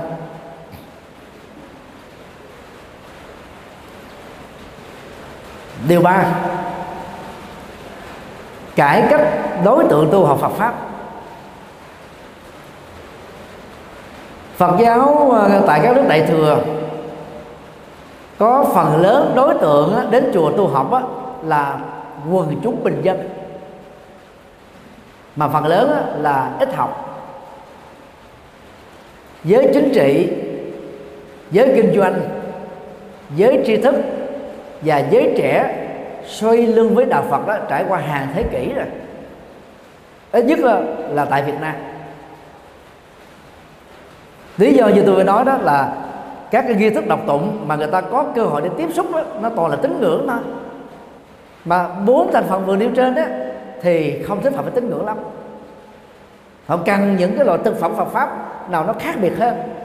Mà đang khi chúng ta là không có cơ hội để cung ứng từ đó chúng ta đánh mất cơ hội là phục vụ triết lý Phật giáo và đạo đức Phật giáo cho các thành phần đó. Từ đó đó chúng ta tự tu là Phật giáo mình đó, cho những thành phần là già và phụ nữ cũng như là giới bình dân thôi. Đây là cái cái cái giới hạn của Phật giáo trên toàn cầu chứ không chỉ riêng ở tại Việt Nam và Trung Quốc đâu. Vì là cái người uh, uh, thao thức về biên soạn nghi thức từ năm 1992 đó tôi đã đọc và tham khảo ít nhất là hai chục nghi thức rồi của các bậc uh, cao đức đã nỗ lực trước đó và trong đó có những nghi thức của Phật giáo Nam Nam Tông. Trước đây thì Phật giáo Nam Tông đó chỉ đọc tụng bằng tiếng Bali. Cái mà trở nên là quá khó với cộng đồng người Việt Nam. Đang kia ở Thái Lan là Campuchia ngôn ngữ này đó nó ảnh hưởng từ tiếng Bali. Cho nên á, đọc tụng tiếng Bali thì ít nhiều đó quần chúng của các nước này ta hiểu được. Nhưng mà nếu áp dụng cùng cái công thức đó cho người Việt Nam là một sai lầm lớn thì ngôn ngữ Việt Nam nó khác hoàn toàn với Bali. Nó ảnh hưởng từ tiếng Trung Quốc chứ vậy tiếng từ từ từ tiếng Ấn Độ. Như là Miến Điện, Tích Lan, Thái Lan, Lào, Campuchia. Áp dụng mà không đúng phương pháp đó, thì tự động đó là quần chúng Việt Nam ta đọc cho tao không hiểu gì hết. Gần đây thì có những nỗ lực cá nhân của những nhà sư như là uh, hòa thượng Bửu Trơn, hòa thượng Viên Minh, uh, thượng tọa Giác Đẳng, uh, thượng tọa chủ trì Chùa kỳ viên, là sư Tắc Định và thượng tọa thượng tọa Thiện Minh. Đó là những người nỗ lực nhưng mà lại tạo ra những nghi thức độc lập khác nhau. Trong một hệ phái chỉ có vài trăm tu sĩ mà đã có sáu bảy nghi thức khác nhau rồi. Nên tính thống nhất của các nghi thức này nó nó không cao. Nhưng dù sao đó nó cũng phản ánh được đó, là cái nội hàm mới. Là giới thiệu vào trong đó đó những bài kinh đó là thuần việt bên cạnh đó là đối chiếu với Bali. So với trước đó đã có một sự tiến bộ rồi. Và nếu để ý các nghi thức độc tụng tại các nước nam truyền đó, thì chúng ta thấy yếu tố tín ngưỡng vẫn là chiếm đại đa số thôi. Do đó, đối tượng đến tu học tại các nước này vẫn là người già, và chủ yếu là chị em phụ nữ. Đang khi đàn ông người ta cần đến à, tri thức, thì những bài kinh về tri thức á, chúng ta có quá ít đi. Như vậy, nghi thức cũng góp phần tạo ra đối tượng tu học tại các chùa. Do đó hai gì đó, chúng ta chỉ đầu tư cho thành phần đó là bình dân.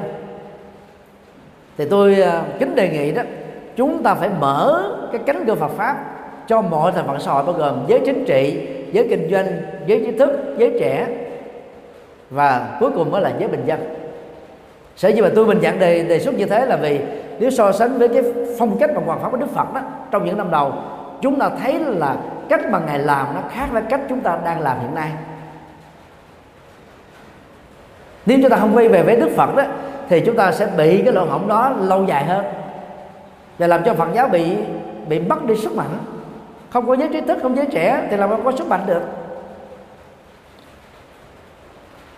Khi hay tin đó, sa môn tất đặt đa đi ngang qua nước ma kiệt đà đó, thì các nhà chính trị của đức vua tần bà sa la đó đã lập ra một cái lễ tế đàn rất là lớn để chặn đường tất đặt đa lại và cái bài toán để thử tất đạt ra trong tình huống này đó, mà vua tần bà sa la đặt ra theo sự cố vấn chính trị của những vị đại thần của ông đó đó là, này sa môn tất đạt đa nếu ngài không chơi, tôi xin dường nửa nhan sang nước ma kiệt đà cho ngài. Chúng ta cùng cai trị đất nước này. Xin mở một hoạt đơn nhỏ, ma kiệt đà là nước lớn nhất trong 16 tiểu bang của nước Ấn Độ lúc bấy giờ. Về chính trị, quân sự, giáo dục, xã hội, kinh tế, văn hóa, không có một tiểu quốc nào trong 16 tiểu quốc mạnh hơn hoặc là ngang bằng Ma Kiệt Đà. Thực tế đó là cái phép nhử thôi. Để xem á, cái lời tiên tri của a tư đà nó rơi vào tình huống nào? Có thật sự là tất đặt đa đi tu hay là tất đặt đa đi làm chính trị? Tất đặt đa đã trả lời cảm tạ đại vương đã có lòng dành cho tôi. Điều mà tôi quan tâm á, không phải là làm á, là vua của một nước. Vì không quan tâm như thế tôi mới từ bỏ đất nước của mình tìm kiếm cái con đường giải thoát giải quyết nỗi khổ niềm đau cho nhân sinh. Cho nên xin đại vương hãy cho phép tôi chọn con đường lý tưởng này. Đức vua tàu bà sa la nhẹ nhõm cả người. Vì á, cái lời tiên đó có a tư đà nó trở thành sự thật nếu mà tất cả đi đi làm chính trị, ông sẽ trở thành là trưởng lưu thánh vương. Mà trưởng lưu thánh vương hiểu theo nghĩa đen và đơn giản nhất là gì? Người thống nhất giang sơn về một mối thì lúc đó 16 tiểu quốc sẽ nằm dưới sự lãnh đạo của Sakya, đó là nước của Đức Phật Thích Ca. Đó là điều mà các nhà chính trị ta đâu có muốn. Chia tay đó thì à, đức vua tần bà sa la đề nghị là khi giác ngộ, ngài nhớ về độ tôi đầu tiên đức phật đã nhận lời. Nhưng khi giác ngộ không phải đức phật quịch lời hứa đâu. Đức phật rất phương tiện. Ngài đi độ năm anh em đồng tu trước ở sa nát nơi cách đó 250 cây số. Sau đó độ là thương gia, tỷ phú gia xá. Thông qua gia xá thì ngài độ thêm là 59 thương gia triệu phú khác làm tu sĩ. Sau đó ngài đã có được xin lỗi, năm 54 vị thương gia khác. Sau đó ngài đã có được 60 a la hán ngài mới quay trở về ba kiệt đà vẫn chưa vội độ vua tà bà sa la, mà độ ba năm cây diếp tức là ba nhà tôn giáo vĩ đại nhất trên toàn nước ấn độ lúc bấy giờ. Khi độ được ba nhà tôn giáo này đó, thì ngài có được một ngàn, tức là một trăm, tức là 50 đệ tử xuất gia rồi. Sau đó mới độ đức vua tần bà sa la. Như vậy đầu tiên là gì? Độ các nhà tôn giáo, tức là 50 năm đầu tư độ giới kinh doanh, tức là 55 là người bạn của gia xá, độ các nhà tôn giáo là ba ca diếp cái đó là độ chính trị gia là đức vua tàu bà sa la sau đó mới độ các thành phần xã hội còn lại. Đó là con đường hoàn pháp của đức phật trong thời gian đầu. Còn hiện nay đó thì các chùa chúng ta chỉ đầu tư cho giới bình dân thôi. Mà giới bình dân đó có đặc điểm là gì? Họ siêng năng đi chùa. Nhưng họ không có nguồn tài chính để ủng hộ cho việc phát triển một ngôi chùa chúng ta nên nhớ thế. Các ngôi chùa tổ chức khóa tu á, thì phải bù lỗ cái khoản tiền đó cho các phật tử đi đến dự khóa tu.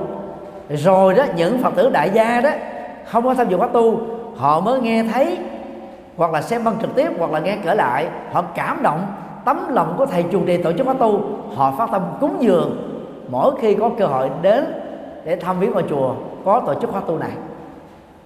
Nhờ đó mà các khóa tu tại các ngôi chùa lớn với một cái sức chứa vài trăm người đến vài ngàn người đó mới đủ sức vận hành. Chứ nếu mà chúng ta trông chờ và thành phần mà đi chùa không á, thì họ không có tiền. Họ đi chùa là đã có phúc cho chính họ rồi. Chúng ta không thể trông mong cái gì khác hơn được.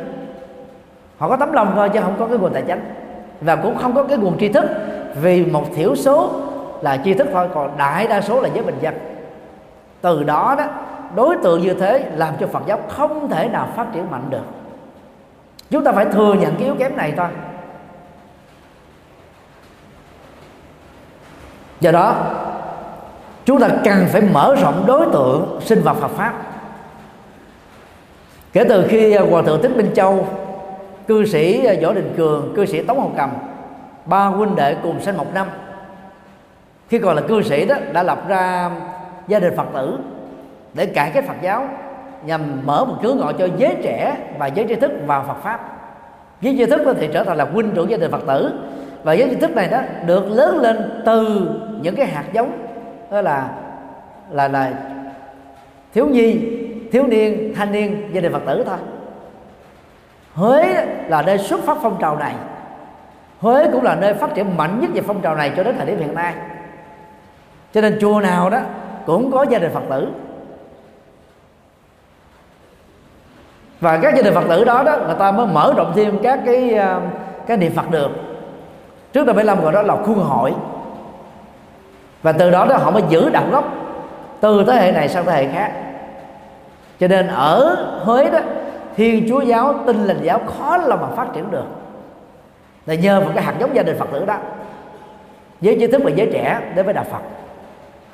Rất tiếc đó, là mô hình này đó không bám rễ được ở tại Sài Gòn. 24 quận huyện tại Sài Gòn nhập lại đó, về gia đình Phật tử chưa bằng một huyện ở Huế và ở Quảng Trị.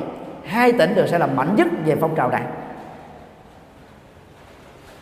Tại Sài Gòn, nếu tôi nhớ không lầm, chỉ có 13 hay 14 gia đình Phật tử thôi. Đang khi một cái huyện Phong Điền ở ngoại ô của thành phố Huế, mà hôm qua tôi có dịp đi thuyết giảng đó, đã có 38 gia đình Phật tử này đăng khi số chùa ít hơn.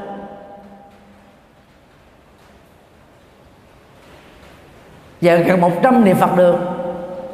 Ta phát triển rất là mạnh và Phật tử trở nên rất là thuần thành ít nhất là các chùa nên tham khảo cái mô hình của Phật giáo Huế về sinh hoạt gia đình Phật tử để, tức là tiếp tục mở cửa gọi đón nhận thành phần trí thức làm huynh trưởng và thành phần trẻ để sinh hoạt bằng không á, chúng ta chỉ chăm sóc cho người già thôi. Tệ hại nhất là ở các tỉnh miền Bắc và Bắc Trung Bộ. Bởi vì họ ảnh hưởng bởi một cái quan niệm rất tệ hại về chết chết đạo Phật. Đó là trẻ vui nhà già vui chùa thôi. Và ở những tỉnh này đó người ta còn nghĩ như thế này. Dưới 50 tuổi mà đến chùa là bị tâm thần á có vấn đề về tâm lý mới đi chùa thôi. Ở tuổi về hưu ta mới đi chùa mà về hưu á, là biết bao nhiêu cái tập khí đời nó tập kết ở trong cái cuộc sống của mình rồi. Vào chùa có giác ngộ chân lý nữa việc sửa những cái thói quen đó đó không phải là chuyện dễ dàng.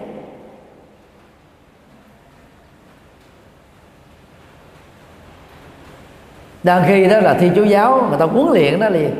Các trẻ thơ từ lúc mới lọt lòng thôi.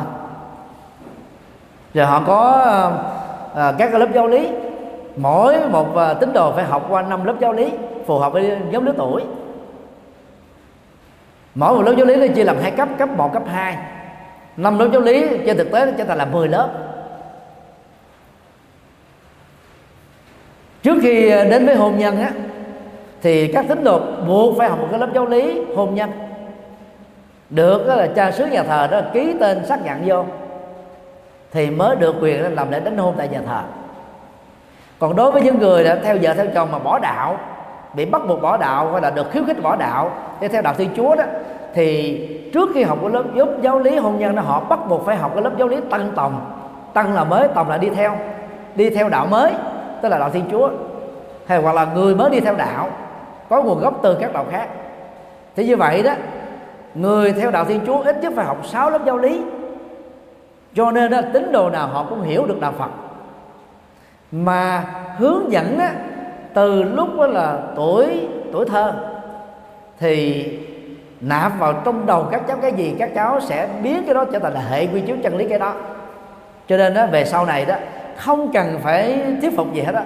Các cháu của đạo thiên chúa tự động đến nhà thờ vào những ngày chủ nhật thôi.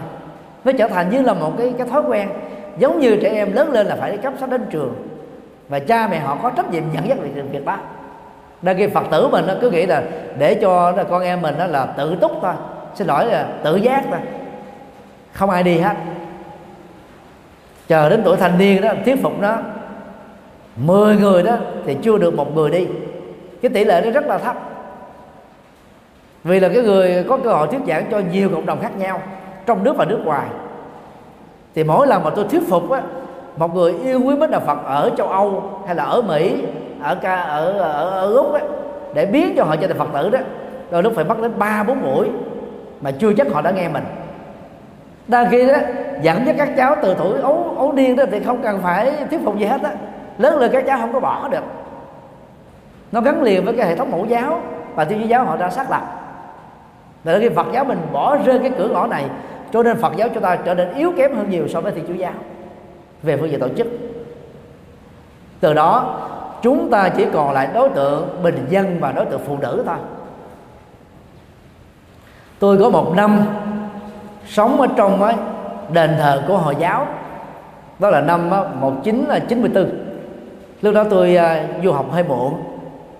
Thì toàn bộ các ký túc xá nổi tiếng là đầy hết rồi. Thì tôi bắt đắc dĩ phải ở ở trong cái cái cái ký túc xá của hồi giáo nằm ở trong cái đền thờ hồi giáo khá lớn ở tại Delhi để tiết kiệm tiền. Và tại đền thờ này cái sân của nó không đó nó lớn gấp hai lần cái cái ờ, cái cái ờ, cái, nhà giảng của học viện Phật giáo Việt Nam cơ sở Lê Minh Xuân này. Thì đến những cái mùa chay một tháng trời như vậy đó tín đồ của hồi giáo đó phần lớn là thanh niên và người nam. Họ đến ăn dầm nằm về đó là khoảng 4 ngàn cho đến 5 ngàn người suốt một tháng trời nếu mà tính về tính thuần thành á, chúng ta rất khó có thể tìm thấy ở tôn giáo đầu như là hồi giáo. Thậm chí nó có một nữa là cuồng tính nữa. Cho nên sức mạnh của họ chắc chắn là có thôi. Và điều đó nó là phổ quát trên toàn cầu, ở những quốc gia và ở những nơi theo đạo hồi. Họ còn mạnh hơn cả thì chúa giáo. Và kinh thánh cô răng đó dành cho tín đồ của hồi giáo, họ bắt buộc các cháu tuổi thơ đó phải vào đền để học từ nhỏ, ở tuổi lên ba, học thuộc lào. Chứ không phải là bỏ lơ như phật giáo bình đông tức là cái mức độ mà giáo hội phật giáo trên toàn cầu chăm sóc đời sống tinh thần cho phật tử gia là quá kém, quá tệ.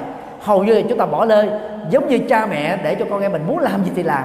Chẳng có dẫn dắt, chẳng có hướng dẫn, chẳng có bắt buộc, chẳng định hướng gì hết á các gia đình nào mà để như thế đó phần lớn là con em bị hư hoặc là ít khi nào có cơ hội thành công lắm còn gia đình nào cha mẹ là sâu sát với con em dẫn dắt con em hướng dẫn con em truyền trao kinh nghiệm con em á, thì phần lớn gia đình đó thành công. Phật giáo chúng ta bỏ rơi cái, cái trách nhiệm quan trọng này từ nhỏ. Cho nên chúng ta không có các thành phần là giới tri thức giới chính trị giới kinh doanh nhất là ở tại các nước đại thừa. Mà muốn như thế như tôi đã nói ở phần 1 đó là phải tăng cường nội dung của các nghi thức đọc tụng. Tăng cường à, các lớp giáo lý phù hợp với nhóm lứa tuổi và giới tính. Tăng cường những khóa tu, có cái nội hàm thu hút, có sinh hoạt thu hút như là sinh hoạt giới trẻ năm 2006 thì có ba phong trào giới trẻ diễn ra trên toàn quốc. Nổi tiếng nhất là phong trào khóa tu à, mùa hè tại chùa Hoàng Pháp. Song song á, với phong trào này thì à, báo giác ngộ do hòa thượng thiện bảo làm trưởng ban tổ chức tổ chức những khóa tu giới trẻ giả ngoại mỗi năm ở một tỉnh khác nhau. Và lúc đó đó thì tôi lãnh đạo cái nhóm uh, câu lạc bộ hoàng pháp trẻ mà phần lớn xuất thân từ uh, các tăng ni sinh khóa 6 một tỷ số là khóa 7 cùng tham gia. Đó là ba phong trào diễn ra cùng một thời điểm. Thì đỉnh cao nhất của phong trào của một hoàng pháp trẻ đó đó là năm 2010 lúc đó có 4.500 thanh thiếu niên đến từ 32 tỉnh thành miền Nam tham dự khóa tu. Được tổ chức ở tại Đại Nam, ở Bình Dương. Thì lúc đó thì tôi vội vã cho ra đời cái cái tổ chức được tên là uh, liên đoàn thanh niên Phật giáo toàn quốc có quy chế toàn quốc có quy chế tỉnh thành có quy chế quận huyện có quy chế phường xã. Và lập tức đó, bị khai tử vì nó không hợp pháp.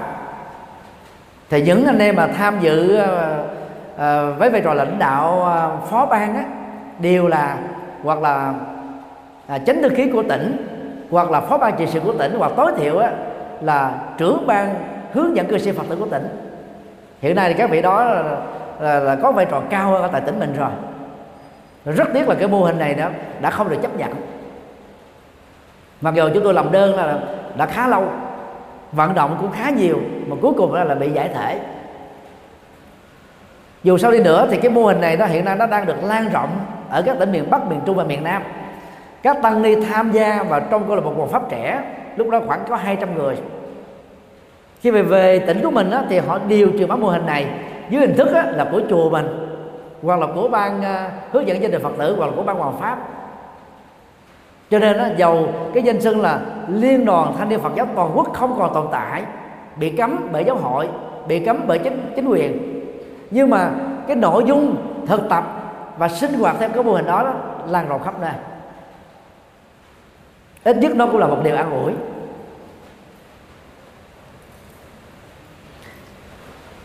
Trước khi ờ, chùa Hoàng Pháp tổ chức khóa tu đó thì ờ, các thầy trẻ được từ tổ chân tính đặt trách đó, phụ trách uh, sinh hoạt đó đã đến chùa giác ngộ chúng tôi nhờ tư vấn.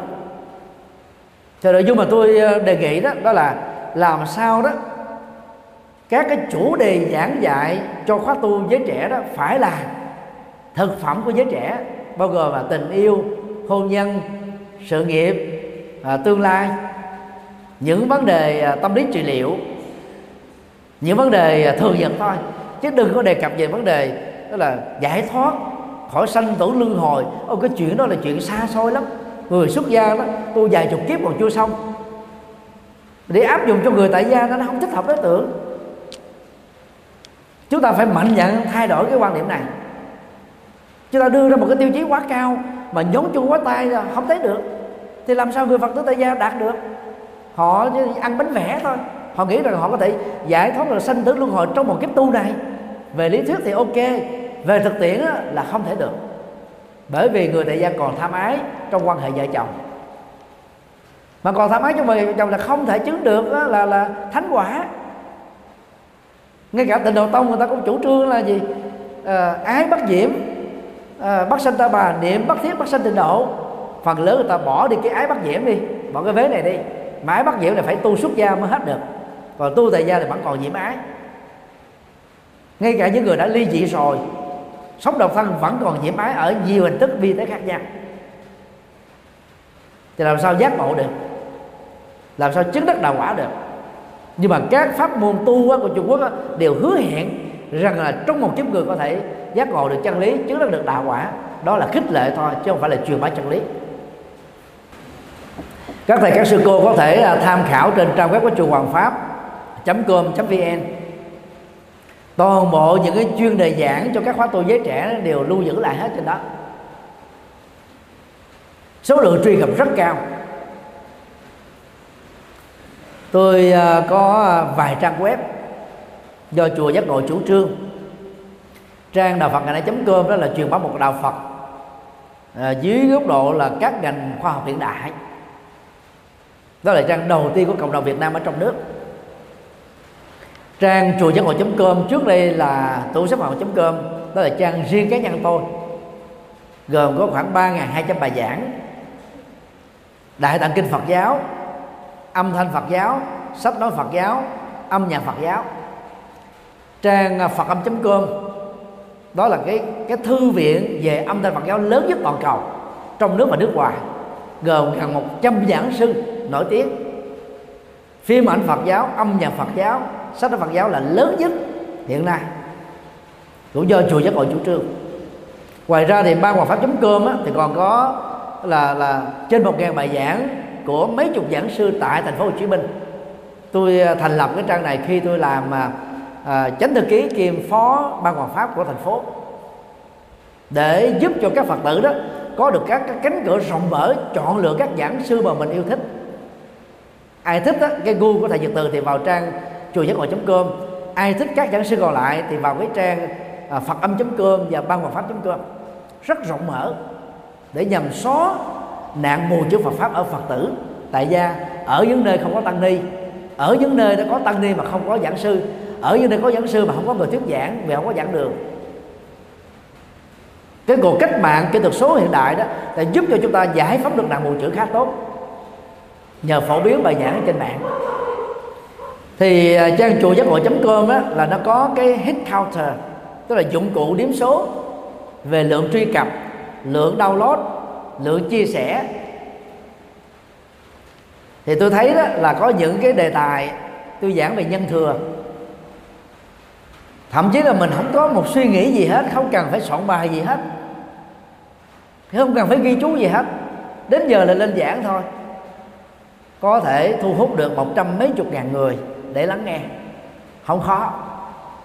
Đang ghi những bài kinh cao, những triết lý sâu, phải đầu tư, phải nghiền ngẫm, thậm chí là nghiền ngẫm nhiều năm. Thì chỉ có một ngàn mấy, hai ngàn người nghe là nhiều thôi. Thế là cái thống kê đó, mặc dù nó chỉ là là một phương diện, chưa được toàn diện lắm, ít ra nó phản ánh cho chúng ta một cái tâm nhìn là gì? Những đề tài nó liên hệ đến tâm lý trị liệu liên hệ đến xã hội, gia đình, tình yêu, hôn nhân, tức là nhân thừa. Thì được phật tử tại gia quan tâm nhiều hơn, vì nó là thực phẩm của họ mà. Chúng ta có một cái sai lầm lớn, do ảnh hưởng từ trung quốc. Trải qua nhiều nghìn năm, chúng ta chỉ truyền bắt con đường giải thoát cho người tại gia, mà đang khi người xuất gia còn tu chưa giải thoát được. Nó có cái mâu thuẫn nội tại về cái chủ trương và sự thực tập. Và ai truyền bá một đạo Phật nhân thừa thì thường bị những vị thủ cụ tấn công. Đạo Phật dạy giải thoát mà bây giờ đi dạy xả stress làm gì? Dạy tâm lý trị liệu làm gì? Dạy hôn nhân làm gì? Toàn là những chuyện sanh tử. Toàn là những chuyện luân hồi. Đó là những cái, cái nhận thức rất là cực đoan. Do vì chủ trương giải thoát mà chúng ta bỏ giới trí thức bỏ giới chính trị bỏ giới trẻ. Và chúng ta chỉ còn cái giới già và người nữ thôi nếu chúng ta không mình dạng thay đổi quan điểm này, nhận thức này, cách thức này đó, thì Phật giáo tiếp tục đi vào cái ngọn bế tắc ở trong đó là ba chục năm tới tại Việt Nam. Và lúc đó là Phật giáo Việt Nam mình á, sẽ rơi vào cái tình trạng mà hiện nay Phật giáo Hàn Quốc và Phật giáo Nhật Bản đang dễ chết. Bởi cái sự truyền đạo quá hiệu quả của Thiên Chúa giáo và Tin lành. Chuyện đó không chống thì chề phải diễn ra tại Việt Nam thôi đó là ba phương diện mà theo tôi đó, Phật giáo Việt Nam cần cải cách dành cho Phật tử tại gia. Chúng ta phải quan tâm họ, chúng ta phải thương xót họ, chúng ta phải lo lắng cho họ. Thì họ mới đến với với mình được. Giống như là người cha người mẹ nào thương con cái thì con cái nó gần gũi với cha mẹ. Còn người cha nào mà đi làm quanh năm suốt tháng, không có mặt ở nhà, thì đứa con nó gần với người mẹ hơn là người cha. Thế thôi, đó là phản ứng tâm lý của con người tăng ni chúng ta đó, phật tử không đi chùa nữa mình cũng không biết. Phật tử về chết rồi mình cũng không quan tâm. Phật tử đang bệnh mình cũng không đến thăm. Ở thiên chúa giáo, và nhất là tinh lành nha, cái sinh hoạt, quan hệ giữa tu sĩ và người người tín hữu đó rất là chặt chẽ. Một tín hữu nào mà không đi nhà thờ nữa là linh mục đã đến nhà đến nhà thăm. Nghe tin vị bệnh là ta đến thăm từng gia đình một gắn bó rất là chặt chẽ. Từ đó là người ta vì cái tấm lòng của vị linh mục, vì cái chủ trương của giáo hội này như vậy, cho nên nhiều người nhiều khi ta đến nhà thờ ta không biết ta học được cái gì, nội dung nó không có hấp dẫn. Đối với giới trí thức, nhưng mà rồi ta thấy là không thể không đi vì cái tình người, vì cái sự quan tâm, về sự giúp đỡ, về sự hỗ trợ nghề nghiệp, vân vân, nhiều thứ khác nữa. Đang kia là tu sĩ chúng ta gần như là bỏ lơ vấn đề này thiếu chăm sóc họ. Là muốn như thế thì mỗi chùa phải dựng lên những cái đạo tràng. Có ban lãnh đạo là phật tử, tạo cơ hội cho phật tử tham gia lãnh đạo. Thì họ mới đi sâu sắc với các phật tử tại gia khác. Ông thầy hay là sư cô chủ trì không thể làm hết được mọi việc. Thì phải thông qua những cái cánh tay của những phật tử lãnh đạo đó, người ta mới sâu sắc người ta mới uh, uh, cho mình biết là có phật tử a bị bệnh có phật tử b thì bị trở ngại có phật tử c bị khổ khổ đau thì mới mời người đó đến chùa hoặc là mình đến nhà người đó để tháo mở giùm cho họ. Chúng ta phải làm đồng loạt như thế ở tại các chùa. Đường thang là tôi không có thời gian.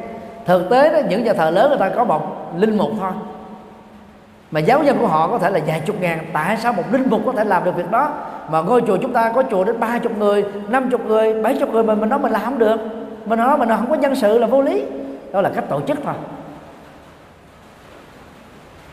Tại sao những nhà thờ ở tây nguyên dùng sâu dùng xa dùng lạc hậu người ta vẫn dạy được là sáu lớp giáo lý?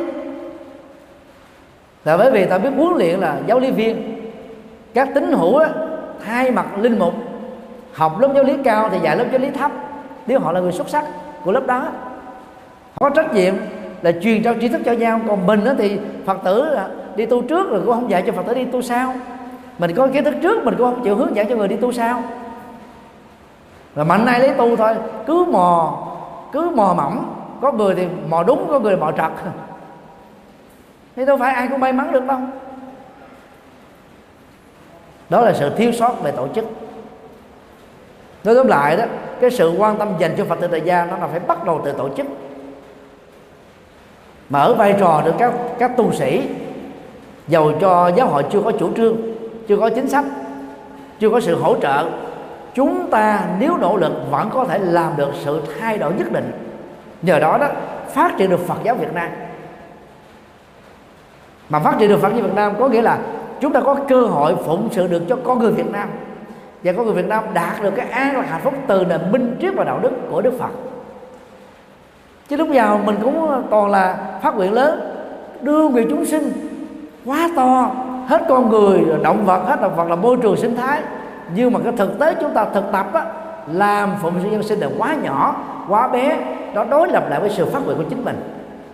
Là khi thi chúa giáo thì người ta đâu có những phát nguyện lớn như thế nhưng mà ta làm ở đâu là chắc có chỗ đó có hiệu quả chỗ đó vì phương pháp và hệ thống tổ chức. Rất mong à, quý thầy tại học viện Phật giáo Việt Nam quý sư cô hoặc là bất kỳ ai có cơ hội nghe được cái buổi chia sẻ mang tính tâm huyết này nó không phải là cái cái những cái chia sẻ mang tính nghiên cứu mà là phát xuất từ tâm huyết của cá nhân tôi thôi. Thì mong rằng tất cả chúng ta hãy nối kết tay nhau cùng làm công việc đó và một con én, thậm chí là nhiều con én không thể làm nên mùa xuân. Phải hàng vạn con én, thậm chí là hàng triệu con én thì mới tạo ra được cái bầu trời én Phật giáo được.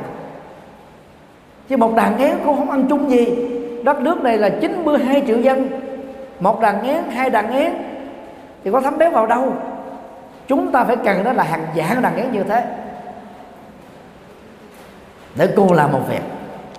Để giống như cái biểu tượng á là đức ờ, bồ tát quan âm ngàn tay ngàn con mắt ngàn bàn tay để làm được nhiều công việc ngàn con mắt để có trí tuệ tập thể đạo diễn các công việc đó theo chiều hướng từ bi và có giá trị. Chứ không thể là làm ờ, một cách là đơn lẻ mà thành công được. À, kính chúc tất cả được an lành trong chánh pháp và thành trong cuộc đời.